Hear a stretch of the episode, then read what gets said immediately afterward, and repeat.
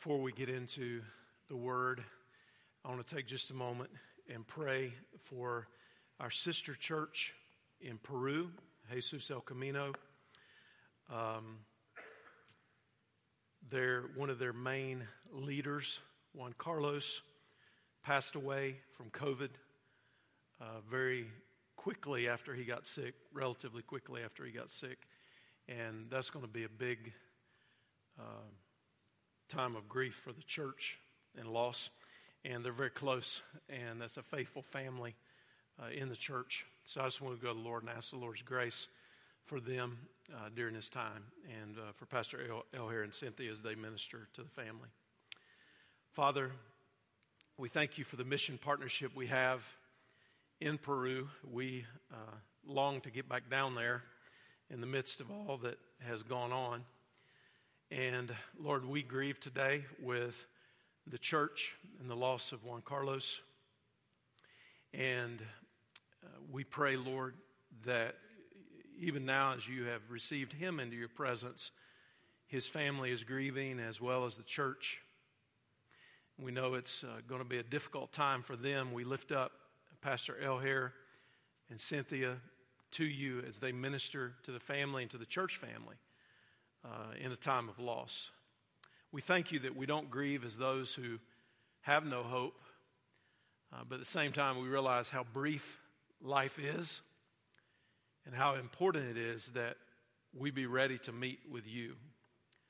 We thank you for this brother who has always been an encouragement to us when we've been there. His welcoming and his smile and his warmth, his service to you. And while we don't understand uh, all of this, we entrust it to you. And we pray that your Holy Spirit would bring comfort and strength to the family and to the church. And that we would continue to pray for them in the days ahead. And we ask it all in Jesus' name. Amen. I invite you to take your Bibles and turn to Romans chapter 10. And we're going to look together today at verses 6 through 21 in a message entitled Life on Mission. In our current series so far, we have focused on life in the Spirit from Ephesians chapter 5 and what it means to be filled with the Spirit, to live a life that is surrendered to God's presence and purpose for us, to walk carefully as wise people, making the most of the time because the days are evil, understanding what the will of the Lord is. Second, we considered what it means to live life as a disciple from Acts chapter 14. A disciple of Jesus is a learner, one who is willing to follow Jesus and wants to be like him. And we looked at the New Testament pattern for the making of disciples, in that the gospel is proclaimed, people believe in Jesus, they gather together and grow together in the church. And if we're disciples of Jesus, that means that we're in Christ and we are abiding in and imitating him in our lives. Then the emphasis was on life in the church, and we looked at how Christ is the head of the church. He's the one that we follow uh, for his authority. As disciples, we're a part of the church, and then we're a part of the body, is the illustration that the scripture gives us in part. And each of us are to fulfill the role that we have that's been given to us by God, uh, carrying out the ministry and the work of God's church. And then last, Pastor Brandon preached on life in community and how we are brought into community through the good news when we repent and believe in Jesus. And that the good news is the foundation of community. Uh, love bonds us together as the people of God in community, and faith guides us as we seek to live for the Lord. So today we're going to conclude with this subject life on mission. And we're going to think about what it means to live life on mission as a disciple of Jesus and what it means to bring other people to faith in Him. Now, we're going to pick up in what seems a little bit midstream in verse 6, but I'll come back and give you some context uh, before I'm done. Romans chapter 10 and verse 6 says, But the righteousness that comes from faith speaks like this Do not say in your heart, Who will go up to heaven? That is, to bring Christ down. Or who will go down into the abyss, that is, to bring Christ up from the dead. On the contrary, what does it say? The message is near you, in your mouth, and in your heart. This is the message of faith that we proclaim. If you confess with your mouth Jesus is Lord and believe in your heart that God raised him from the dead, you will be saved. One believes with the heart, resulting in righteousness, and one confesses with the mouth, resulting in salvation. For the scripture says, Everyone who believes on him will not be put to shame, since there is no distinction between Jew and Greek, because the same Lord of all richly blesses all who call on him. Verse 13 For everyone who calls on the name of the Lord will be saved.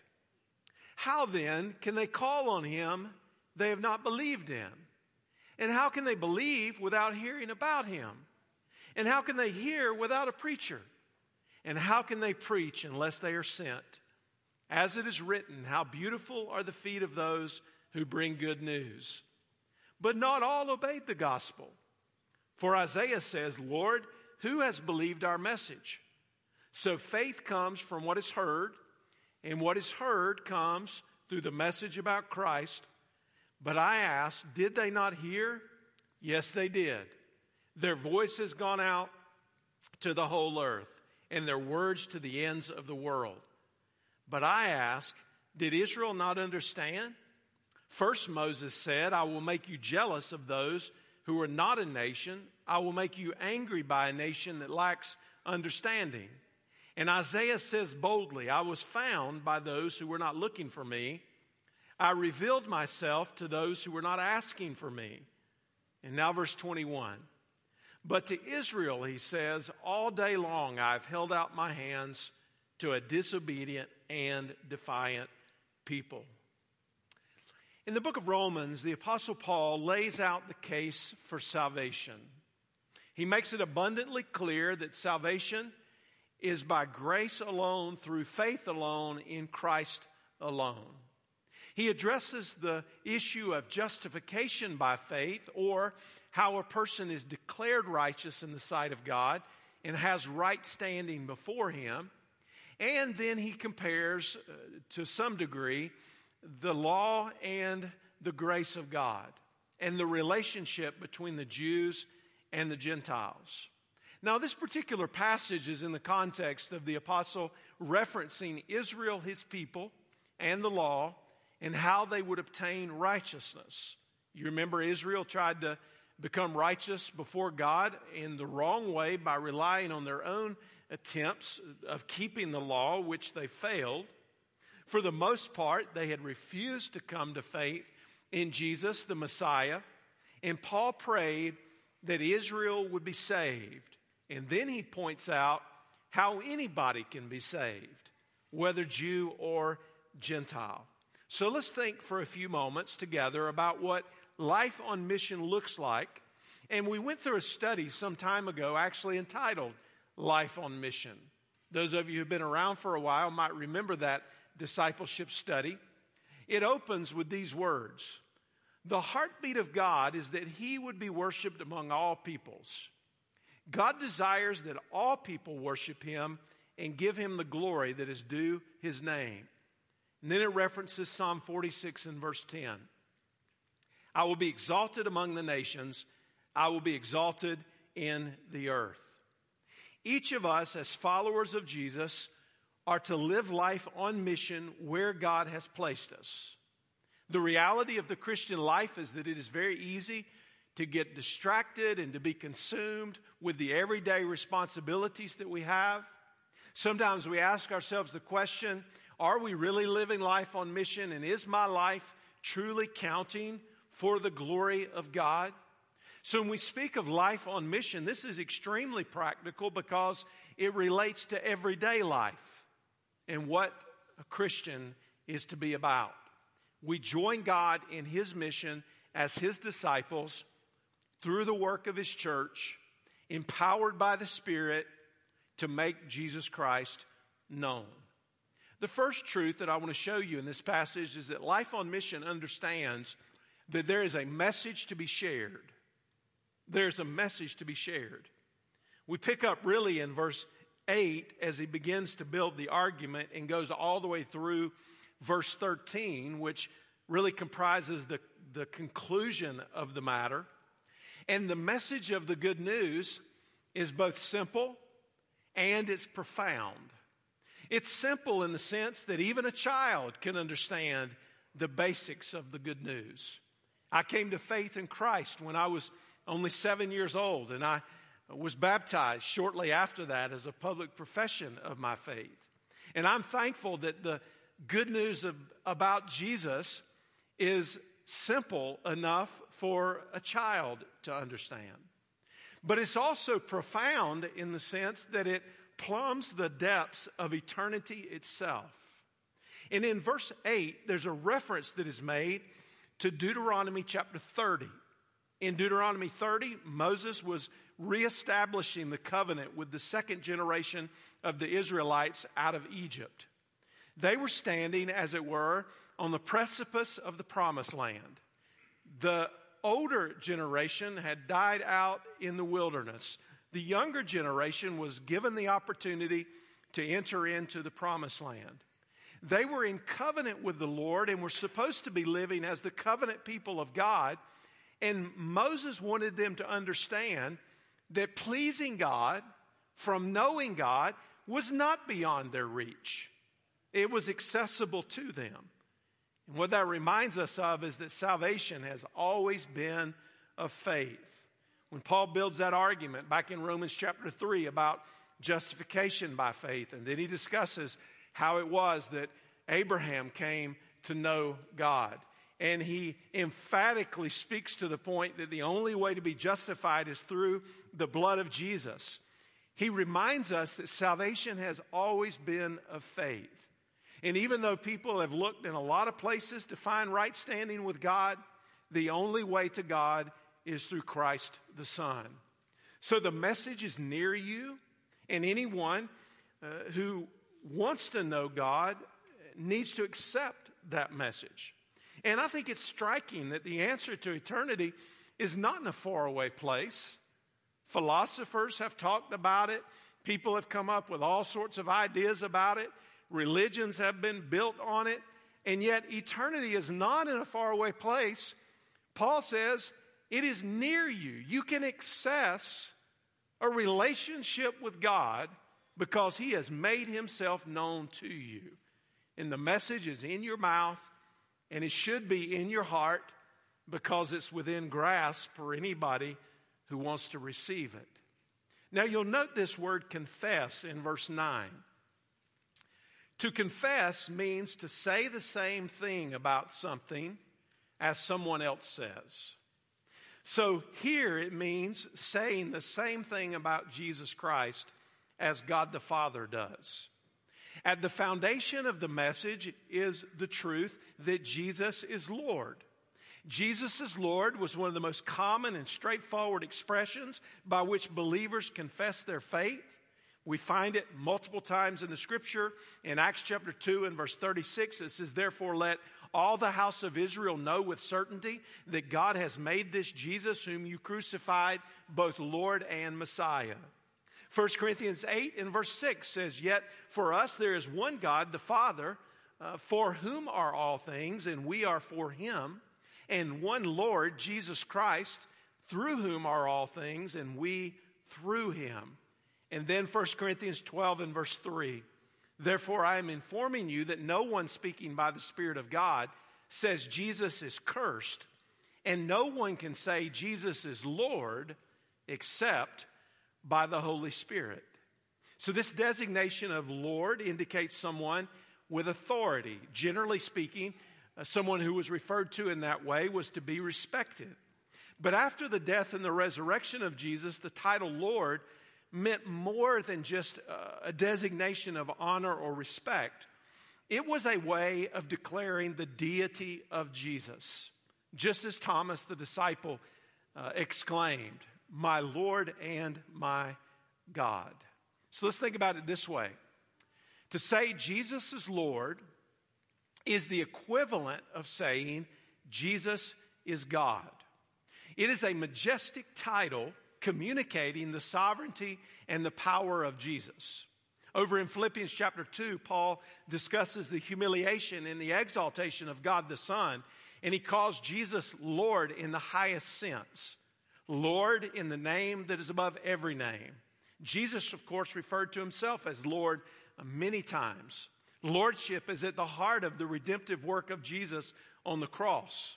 A little bit later in Romans chapter 14 and verse 8 and 9, he says, For if we live, we live to the Lord. And if we die, we die to the Lord. Therefore, whether we live or die, we are the Lord's. For to this end, Christ died and rose and lived again, that he might be Lord of both the dead and the living. I'm reminded of the story from church history in the life of Polycarp. Polycarp, at the age of 86, was the second century bishop of Smyrna and was also known as a disciple of the Apostle John.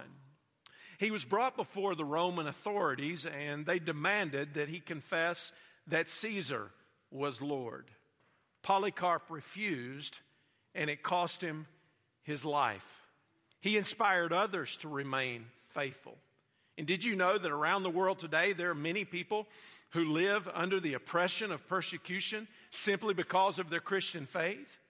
And under that persecution, they're often challenged to deny the Lord and to disobey the Lord by not confessing Him as who He is to them. And we're reminded that their faithfulness is the same as Polycarp's faithfulness was. And they too are inspiring to us of what it means to believe that Jesus is Lord. Now, also at the heart of the message is that God raised Jesus from the dead.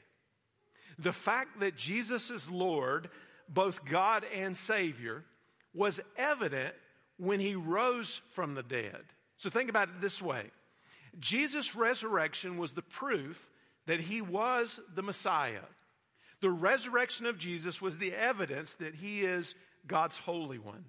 Ephesians chapter 1 and verse 20 and 21 says, God exercised this power in Christ by raising him from the dead and seating him at the right hand in the heavens, far above every ruler and authority, power and dominion, and every title given not only in this age, but also in the age to come. So Jesus is Lord. He was God in the flesh. He was crucified for our sins. He was buried in a borrowed tomb. He was raised from the dead.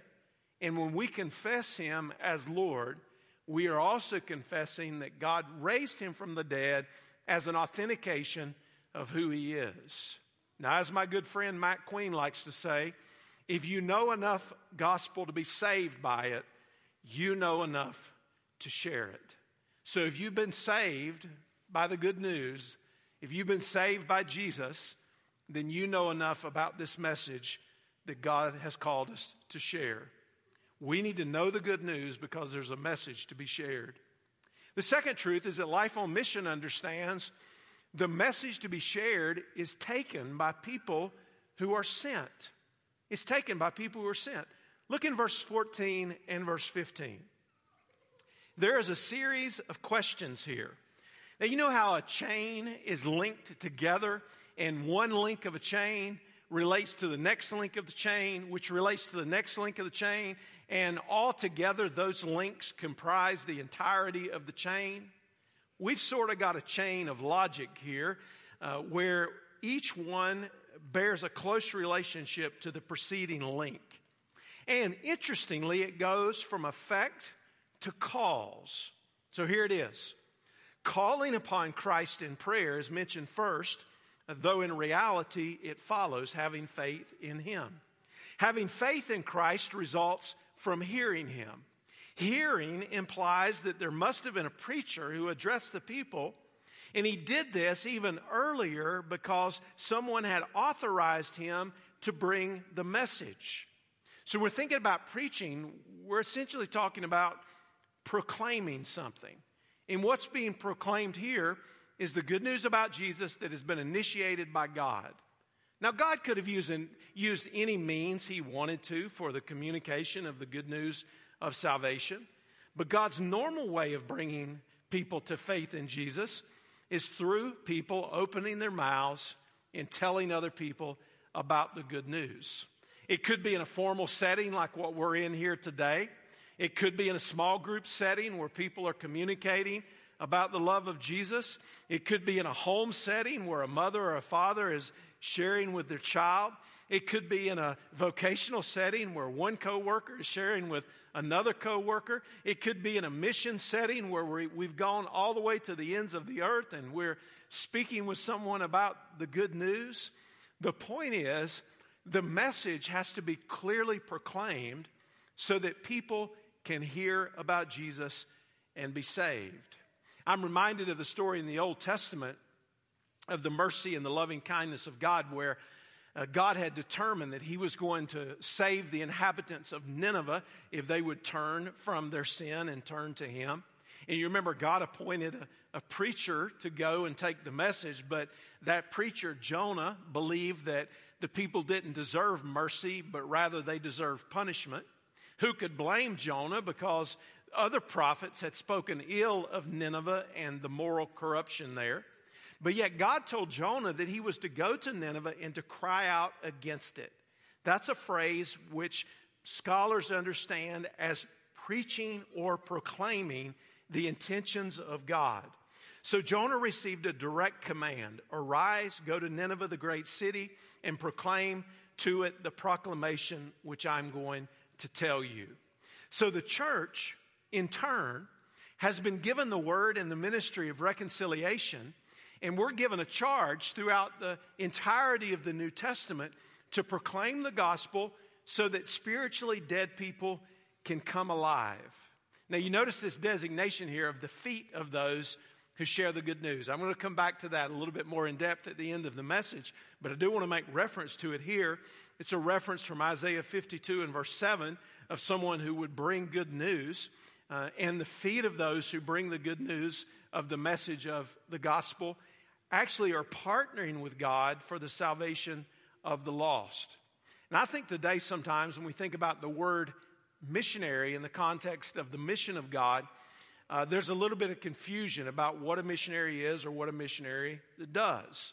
The word mission and missionary that we use in our English language comes from a root word which means literally to be sent or one who is sent.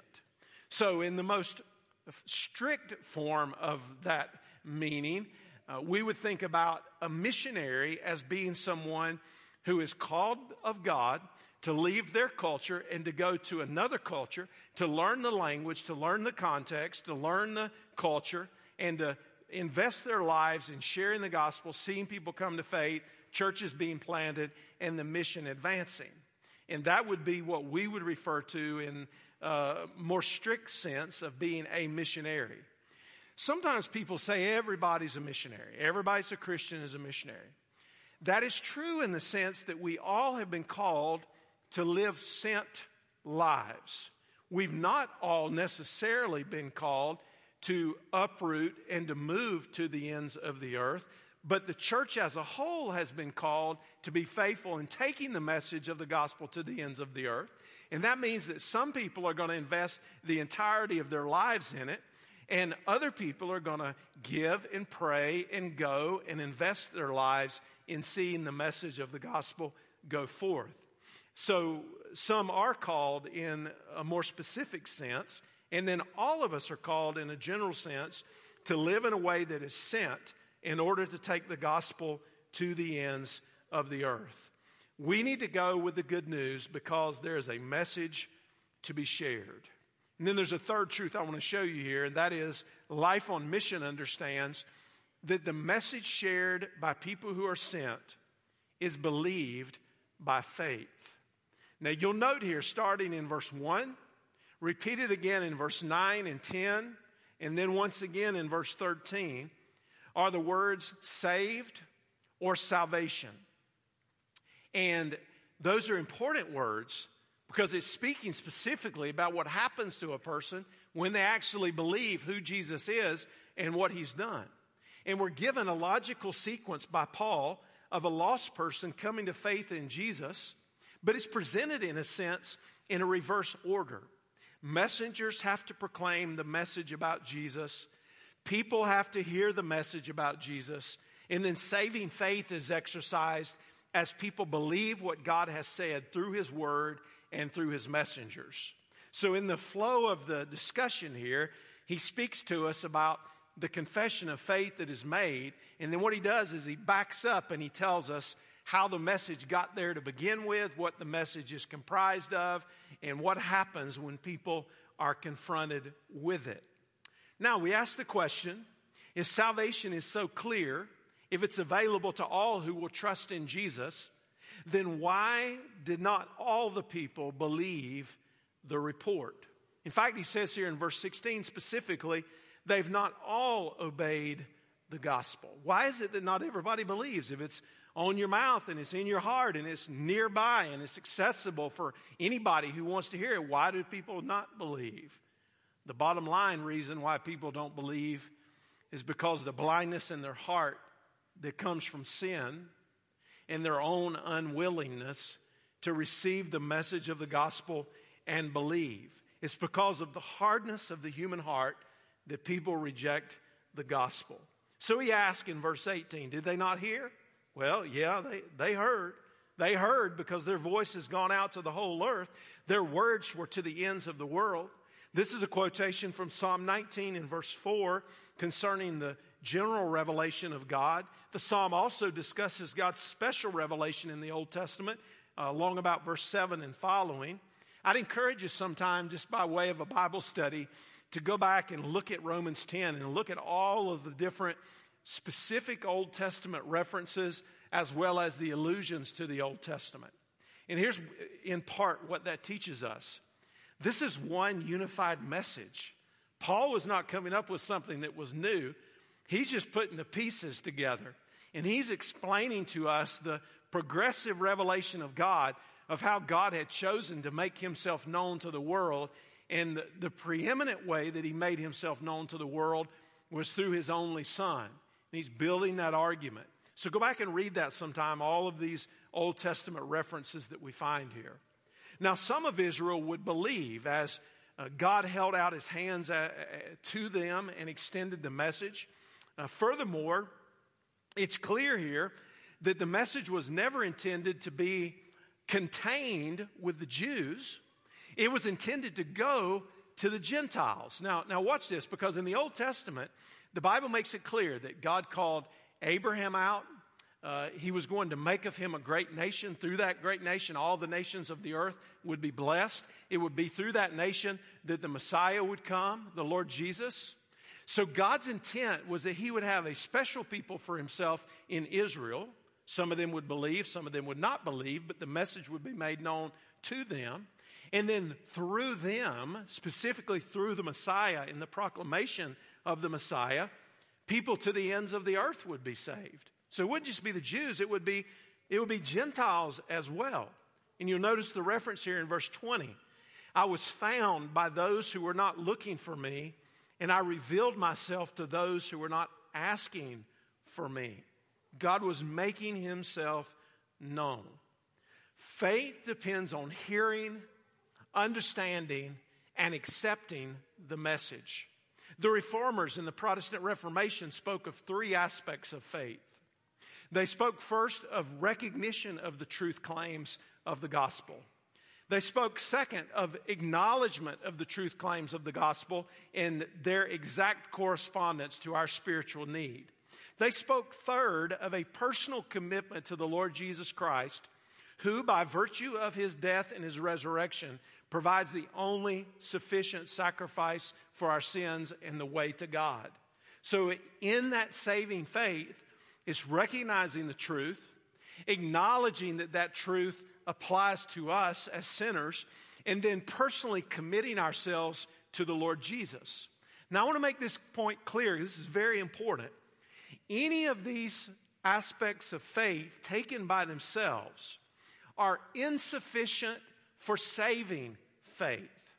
But all of them taken together make up what saving faith is.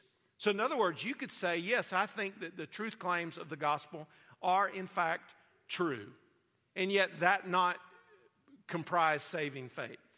You could even say, yes, I believe that the truth claims of the gospel are what they are, and yes, I believe that I am a sinner, and yet not personally believe and commit, that would not be saving faith.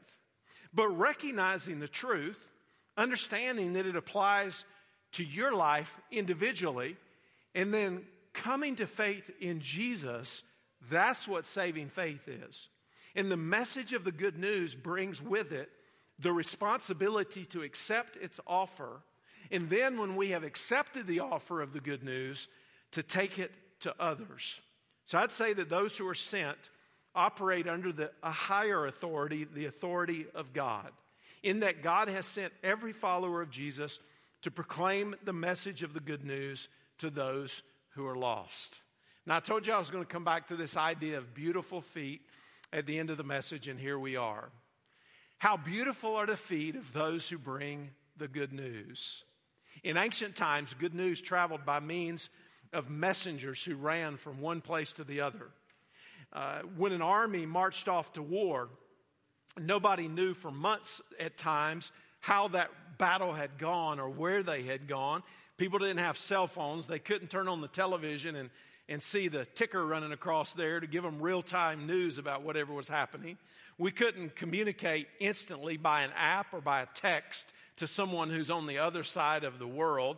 None of those things were present. So everything depended on a messenger. And those messengers would take the message of whatever the situation was and they would bring it back. So when they saw those messengers coming over the top of that mountain and heading down into their village or down into their city, it was one of two things. It was either good news and they were going to rejoice in that, or it was bad news and they were going to mourn over it. And what the scripture is telling us here is that the message of the uh, truth about Jesus is good news, and those who bring it have beautiful feet.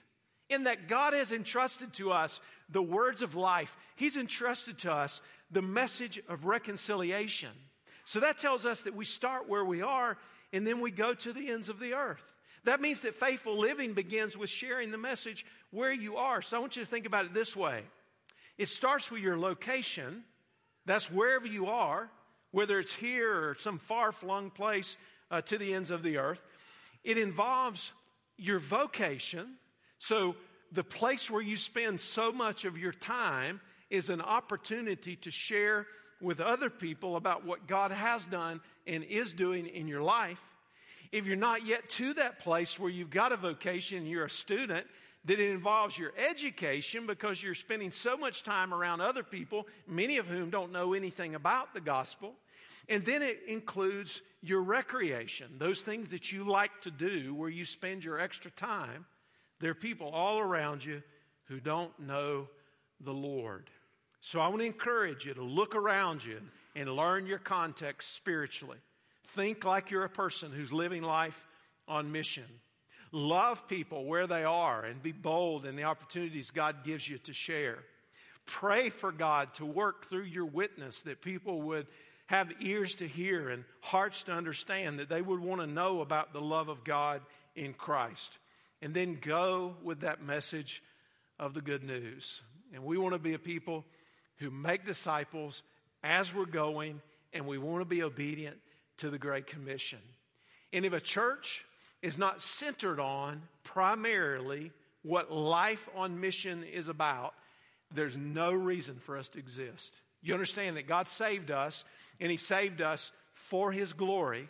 He brought us into a relationship with Him. He gives us the privilege of being able to share about that relationship with others, and He brings other people to know Him, and He gets the glory, and His church moves forward. But we're not moving forward towards nothing we're moving forward towards eternity. And that eternity is in the very presence of Jesus himself, who lived and died and now lives again. Let's bow our heads together just for a moment as we pray and we come toward a close of the service.